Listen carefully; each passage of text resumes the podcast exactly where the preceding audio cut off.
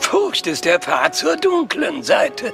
Furcht führt zu Wut, Wut führt zu Hass, Hass führt zu unsäglichem Leid. Dass bestimmte Sorgen oder, oder Ängste existieren, das ist so, die existieren und die muss Politik auch adressieren. Dass es eben auch viele gibt, die Sorge haben, dass sich ihr Leben durch die Flüchtlinge verändert, dass sie glauben, dass ähm, es unsicherer würde, hier zu leben. Wovor haben Sie so eine Angst? Ja, es wird ja ständig im Namen des Islam hier gemordet in der Welt. Also man sieht ja im Fernsehen, man sieht ja im Fernsehen, was da los ist. Es gibt in der Bevölkerung doch viele Ängste und Sorgen. Insofern äh, gibt es berechtigte Fragen und Ängste. Einer gegen den anderen. Ich habe Angst um die Zukunft. Und ich weiß sehr wohl, dass Rechtsextremisten und Rechtspopulisten diese Ängste ausnutzen. Auf Dauer aber sind 800.000 oder diese Größenordnung zu viel. Was regt Sie auf? Dass hier bald mehr Ausländer sind als Deutsche. Deswegen muss endlich offen darüber diskutiert werden, dass wir einen Aufnahmestopp in Deutschland verhängen. Die Bundesregierung handelt stets so, wie die Lage es erfordert.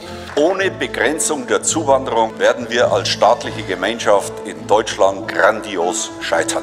Wie könnte denn eine Lösung aussehen?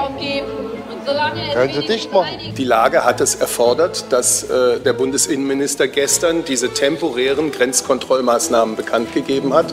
Sie ziehen da vollkommen unzulässige Verbindungen, wenn ich das sagen darf, zwischen Demonstrationen und der Asylgesetzgebung. Ja, sicherlich wird das zensiert. Wo haben Sie eine objektive Berichterstattung?